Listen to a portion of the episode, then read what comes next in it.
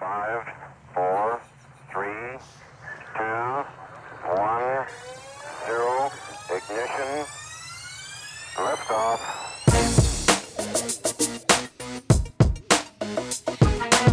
Look at them, madam. Have you ever in your entire life seen anything so beautiful? I'm sorry, I don't know anything about stamps.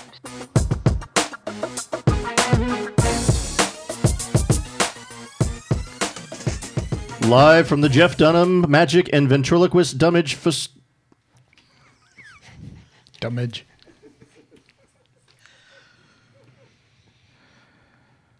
Five, four, three, two, one, zero, ignition, liftoff.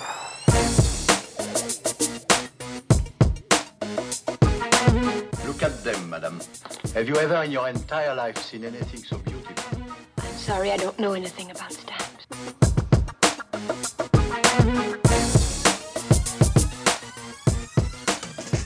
Live from the Jeff Dunham Magic and Ventriloquist Dumbage Story Facility in Detroit, Pennsylvania, this is the award-winning Stamp Show Here Today, episode number two thirty-six, brought to you by the Southern Nevada Philatelic Research Center. This is Tom. This is Cash, but I feel like uh, sort of uh, deja vu here. Yeah, I think, yeah. I think you said dumbage again. Dumbage. Dummy and storage. Mushed together into one word. Anyway, this is Cash. This is Scott. And this is Mark. It's Vujade. Never been there, never done that. Tom forgot to hit the record button today. Well, guess what? We are now on iHeartRadio. And take three. Shut up. Cash would like to state how popular we are that someone else picked us up at... Um, Not just somebody. iHeartRadio is actually a biggie. iHeartRadio is a big deal. And we are, you know... You search iHeartRadio's website for Stamp Show Here Today. Uh, you can find us listed right below today's Wound Clinic show.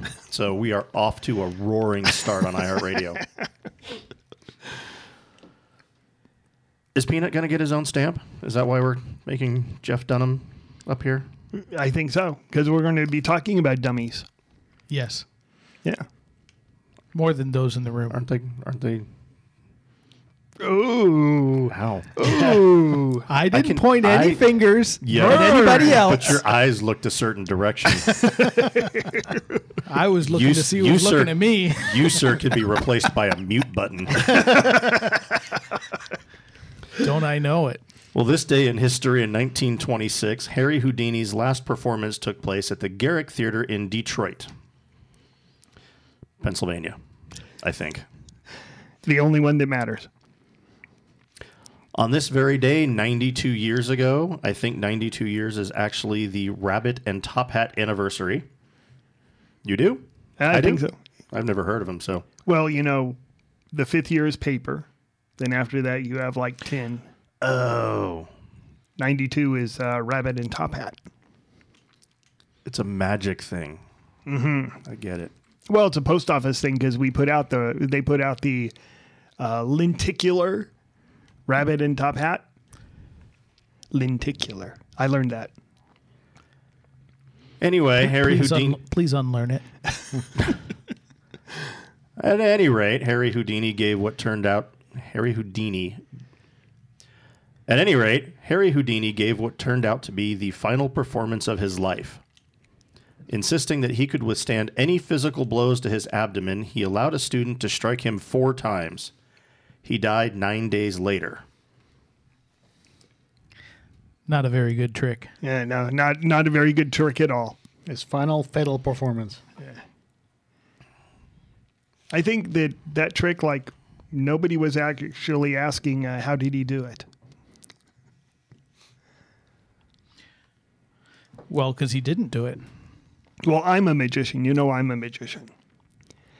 And for my first trick... Poof, you're a rabbit. I will put a oh. U S B cable in my computer in one try. Hmm. I, I, I like mine better. Poof, you're a rabbit. That's right, yeah. And then we get to hit you in the abdomen four times. Ra- rabbit, rabbits don't talk. Well, we could do my magic trick again. Darn, my magic trick didn't work. Everybody think of a card. Wrong. Jack of Spades. That was the card. Yeah, see? One out of fifty-two people will think I'm amazing. The other fifty-one out of fifty-two will go, what? That's not my card. But that one in fifty-two, that's what I'm banking on there. Well, also on the subject of magic, dummy, test, and experimental stamps. Are well, those magic? Well, that's kind of... Test stamps are also called dummy stamps. They're not different from test and experimental stamps. And experimental stamps is really not accurate either. They're test stamps. Now, what makes a, a what makes a test stamp appear in the Scott catalog? Well, the test stamps listed were produced for several reasons.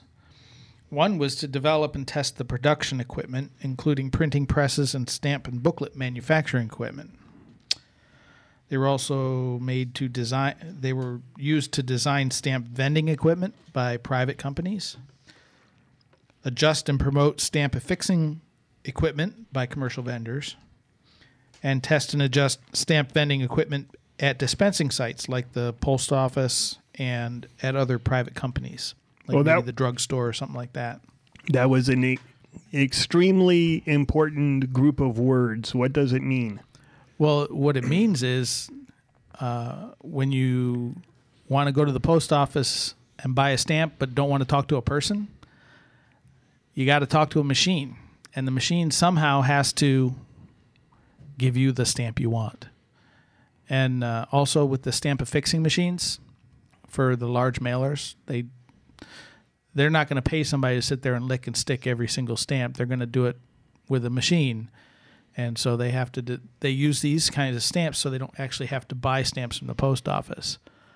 And so therefore they either make these at their own private expense or they have the Bureau make them and finish them into uh, usable things that, that resemble what the post office makes. So um, well, you, you have- see more booklets now, but but mostly you saw coils. Well, in your office, and in, booklets. In your office right now, you have two stamp vending machines sitting next to your door. Yes, I do. And uh, those were one of the things that they very early started issuing test stamps for, so that. Well, actually, my the one in my office is from the sixties, fifties, and sixties. Oh, I thought it was older. Oh, well. No, um, but yeah, it's it's for coil stamps, and they'd put coil rolls of five hundred in there, and and uh, that probably sat on the drugstore counter or something like that, and you could buy the the stamps at the drugstore. You wouldn't have to make a trip to the post office. Yeah, so you wouldn't uh, that way when they were testing the, the machine to make sure that it was calibrated correctly. When they were designing the machine, yeah. Even they wouldn't have to burn, you know, a roll of three cent stamps. They could burn a roll of valueless pieces of paper that resemble stamps but have the same Correct. Texture and the same gum and stuff like that. Right, they would have the same separability. You know, they wouldn't be too weak or too... The only thing that should be different is the picture, because they didn't want people pretty actually much, using them. Pretty much. Um, uh, that is true. Most of them have printed designs on them. There are some that have no design. Um, and sometimes sometimes they're in booklet form, and the panes inside are just blank. But the, a lot of times the booklet cover is printed, and it'll have different designs, or sometimes... They were just the normal post office booklet covers, but then they would be um, stamped or marked in some way as dummies uh, to indicate that they were to be used in testing.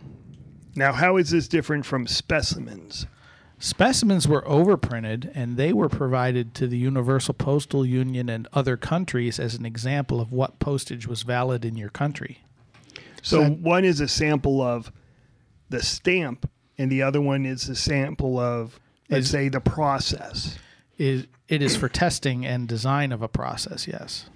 It's so, not... Yeah, it, had a, it was printed for the specific purpose of testing. Right. So, because what was interesting to me is we had uh, some stamps come through here a little while ago uh, made by H. L. Pitmore and Sons, and they said were postage specimen stamps, but they're really... Just well, uh, specimen, specimens. Well, they did the same. They did the same thing for tube socks when they were testing those, because huh? they are one of the uh, co-inventors of the tube sock. Well, they still Peckmore haven't figured out how to get rid of the problem of holes. So they must still be doing testing. Ah. Um, the the Peckmores were uh, more properly classified as essays, not specimens. Right. Um, because they were likely used to uh, as as an example to the government to try and get a printing contract. Yeah, yeah, there were there were samples. Yeah, just so, like you'd so have, they're, you they're, know, door to door salesmen have samples. You'd have these. As, this is what we can do. What's right. a door to door salesman? I haven't seen one of those. Hmm. Are those yeah, something like from an ancient? So the no soliciting sign is working on your door. Yeah. is, is that like before uh, the computer uh, bombards you with uh, ads for stuff? They used to actually have to knock on your door and show you the uh, email.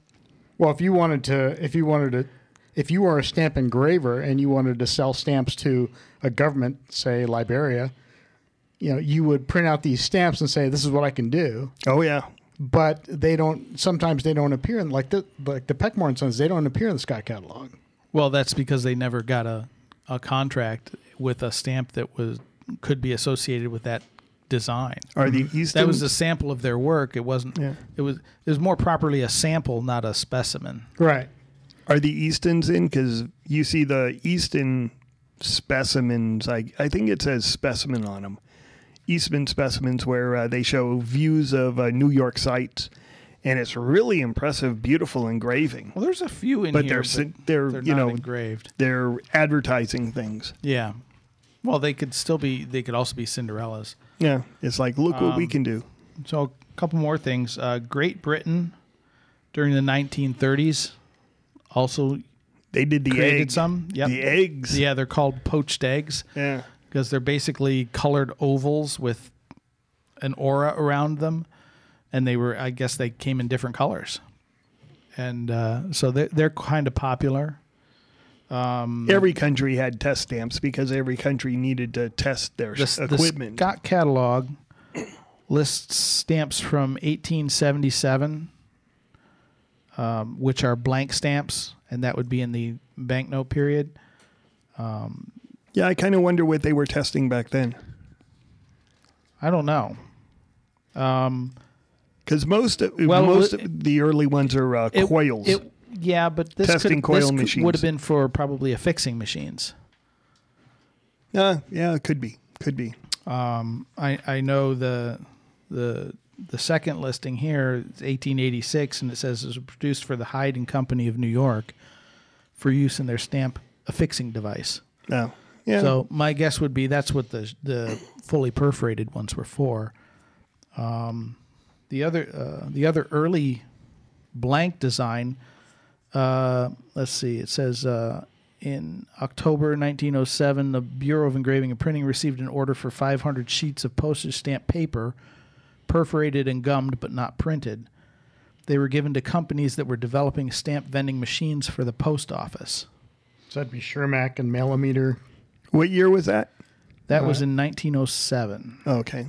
Yeah, yeah, so it would have been aught, the private perf six guys. through aught nine. Aught. Mm-hmm. Yeah. The aughts. Mm-hmm. The aught years. Right.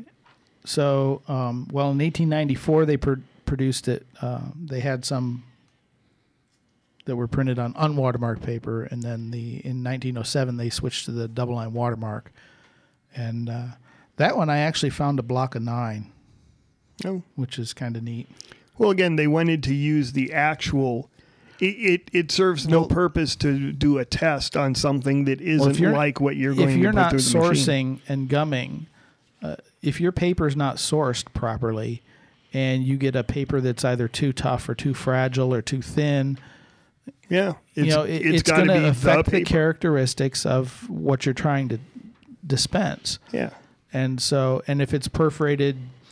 You know, fifteen when your product is supposed to be perforated ten or twelve or eleven or whatever, uh, it's going to affect how the machine operates. Well, the machine is going to be calibrated so that it needs, you know, to put forty-two point five pounds. Yeah. You, and all using, of a sudden you're ripping you're, the stamp in half you're because you're using, using the wrong spring paper. tensions. Yeah. Springs to tension the the coil, and you don't want to you don't want it to tear internally because then your machine's out of use.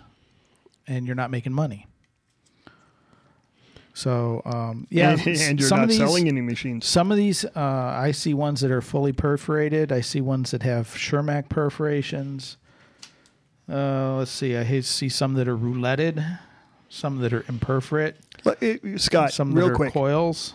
Yeah. The Schermack is obviously the most popular. It's the most prolific. Pro. Oh.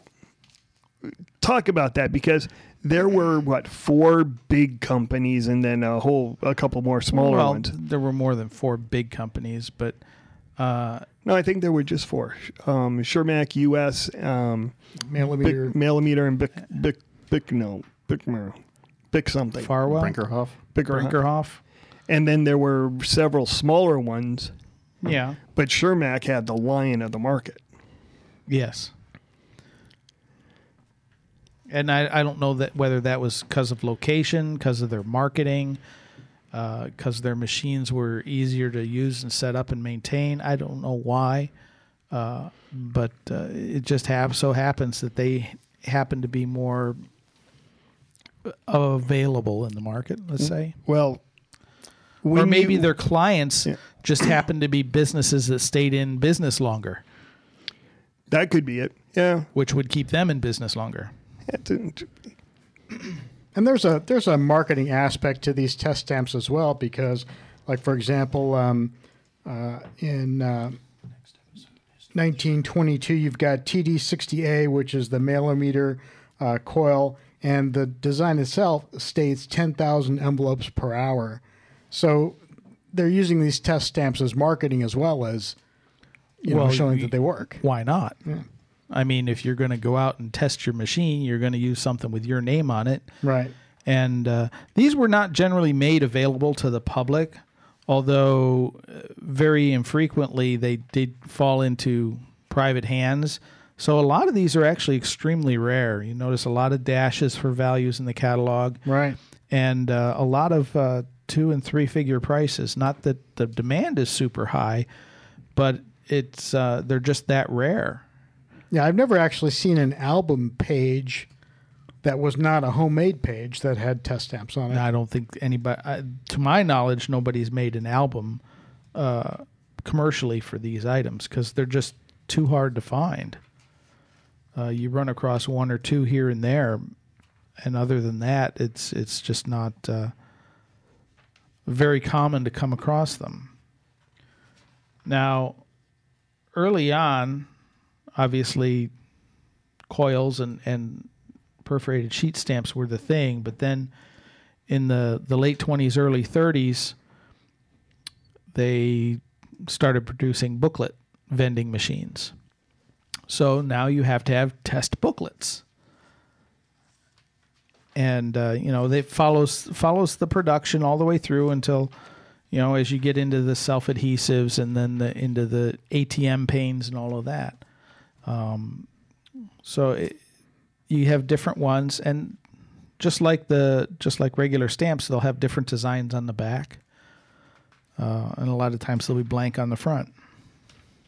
And this continues into the modern era, because I remember going yes. to big stamp shows where Avery Dennison will be there, and they'll actually have test A T M panes and stuff that they were giving out. Yeah, that was in uh, two thousand, right? Uh, maybe Washington, two thousand six. Oh, yep. I remember they were handing those things out. Right. Some of them were really cool looking, too. Very, mm-hmm. very good designs. Well, uh, the last date, I was looking, the last date of issue for ones that are listed in the catalog, um, two thousand five for booklets and two thousand six for coils. So um, they're probably not completely up to date. There are probably more different designs out there, but uh, like I said, they infrequently fall into collectors' hands, so uh, the information for more recent stuff is probably just not out there. And you know, the private printers are definitely very closed, tight-lipped about any kind of information coming out of how they print things and... and uh, and anything to do with their printing processes for the government. So right, trade um, secret. Oh, well, it is and it isn't. I mean, mm. if you work in the business, obviously you're going to figure it out. Right. But, um, yeah, but no, just, just like printing money. Ju- for the general col- yeah. the collecting public. I mean, at, at twenty sixteen in New York, I w- walked up and I talked to the Ashton Potter guys, and uh, I was asking them about some error coils. The I had found some that were untagged and imperforate.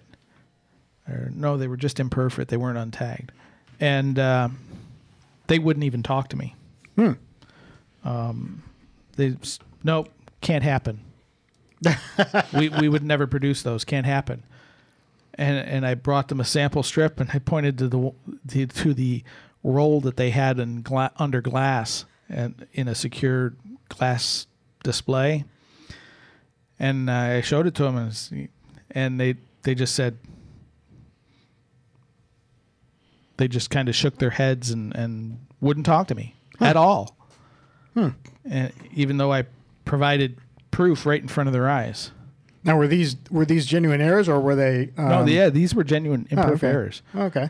And uh, they did, didn't want to have any dealings with somebody. Yeah. So they just didn't want to in, nope. confirm or deny their existence. Yep. so. Well, I just did a little research, and Detroit popped back up. The Detroit Mailing and Machine Company is uh, the company that originally did the Schermack uh, perforations, and then they turned into Schermack, and then they turned into Mailometer. Yeah. So Mailometer and Schermack are exactly the same company. Well, at at certain point in time, they are. Yeah. Well, I mean, you'd have to look at what the date of the cancel on the stamp is, but the. Uh, They had many different trials and errors, and it looks like Schermack and Mailometer uh, one became popular because they had the better equipment. Yeah. They're talking here about how uh, the other companies sort of sucked. Well, yeah, that, you know, these, these companies that were punching various patterns of holes in their in, as separations, and it, it just didn't separate the stamps pro, um, efficiently. Well, well actually, they're talking here about speed of the envelopes, and that the uh, Mailometer could do, it says here, ten thousand envelopes per hour, and nobody else even came close to that. Well, that's why they survived. Right. So Mailometer and Schermack are so prolific, popular, whatever, because of the speed of which they could uh, cram so which envelopes through the so machines. Which, uh, I would suspect that most people have heard of P- Pitney Bowes. Yeah. And uh, I'm sure Pitney Bowes grew out of a lot of that. Oh, sure. So, and they're showing some uh, dummy stamps for Mailometer, and they look pretty cool. If someone were to try to create a framed exhibit of these types of test stamps, would they be taken seriously by judges? Well, I'm sure they... Well, uh, well, they would kind of have to be, although what category would you put them in? Also, remember that exhibiting, there are two basic differences. Uh, there's W S P, which is the United States American Philatelic yeah. Society. And then there's F I P, which and there's, is the there's F I P, yeah. Mm-hmm. F I P, I think you'd probably have some problems. W S P, they're into presentation and uh, story. They're into the treatment. So uh, W S P, you probably wouldn't have any problems. F I P, yeah, you probably I, I think would. W S P, the American side, you would probably be able to find a place, uh, a category that would could fit your story. Mm-hmm. But I agree, the international is going to focus more on what was actually used, not was not the ancillary equipment mm-hmm. and and type and of to material. To uh, repeat a person who was critical of the F I P. F I P, basically, you need to get all the best stuff and then shotgun it into a frame.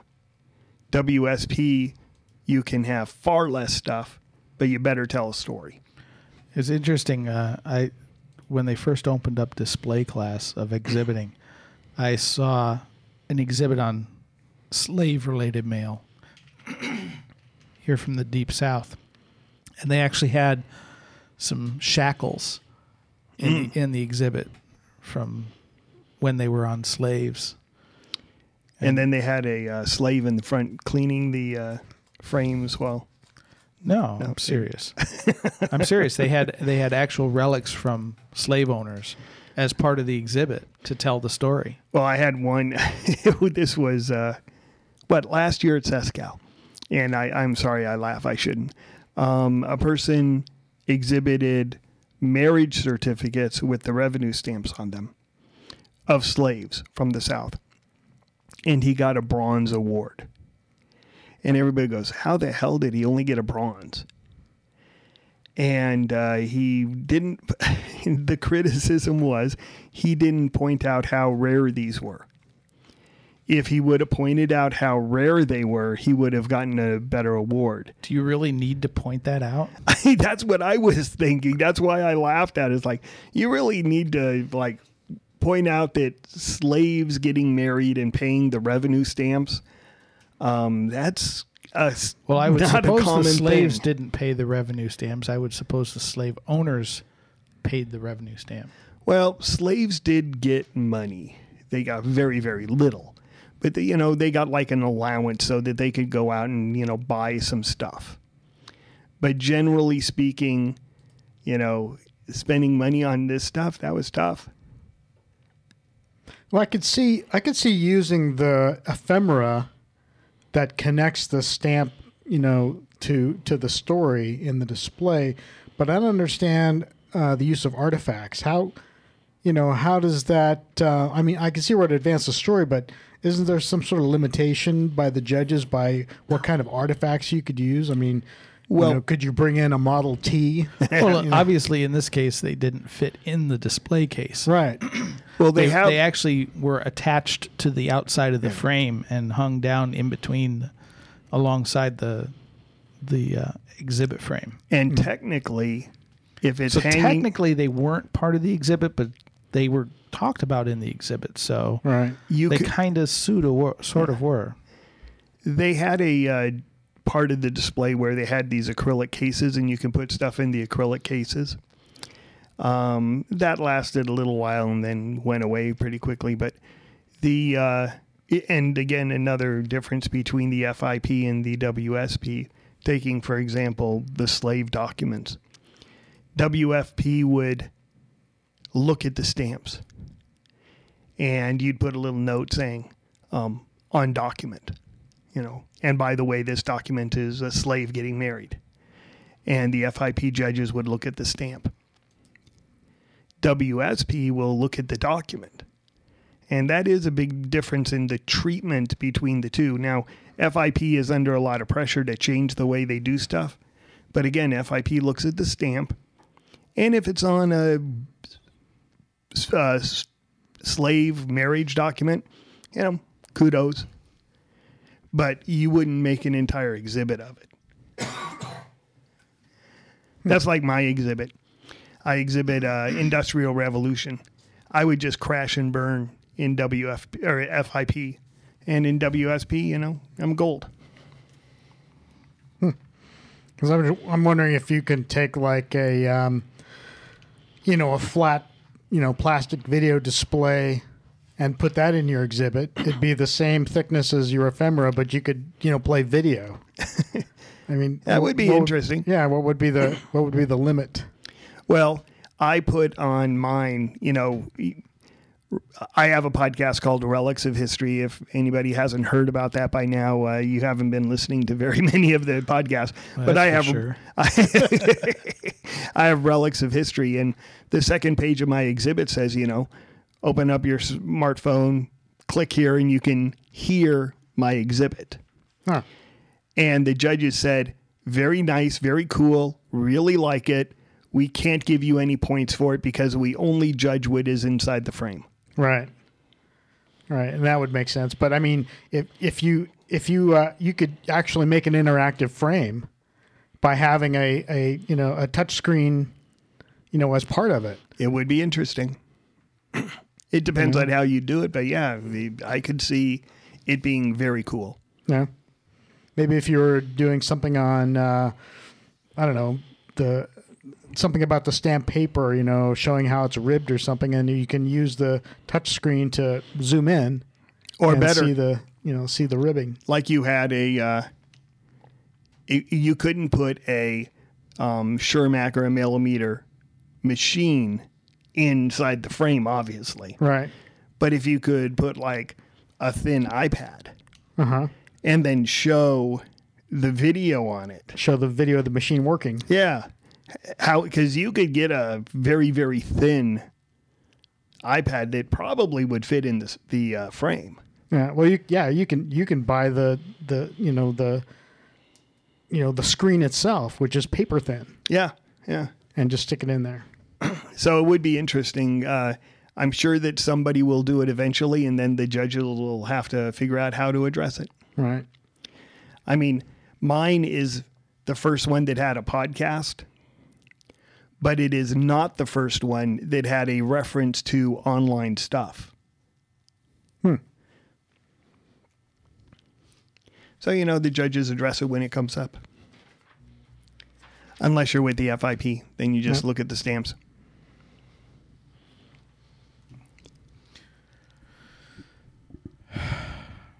I'm Are we, done.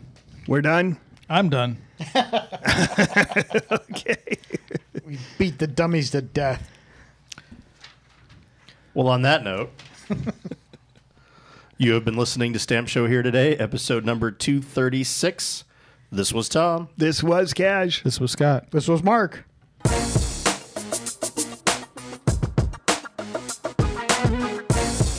You have been listening to Stamp Show Here Today, seeking to advance all levels of the stamp collecting hobby through news, information, and collecting advice. Visit us at stamp show here today dot com to listen to the show, view images of the items we are talking about, and read the show notes. You can also continue the conversation on Facebook at Stamp Show Here Today and on Twitter at Stamp Show H T. If you have questions or comments about the show or have any topics you would like us to discuss, you can email us at stamp show here today at gmail dot com. Thanks for listening, and as always, keep collecting.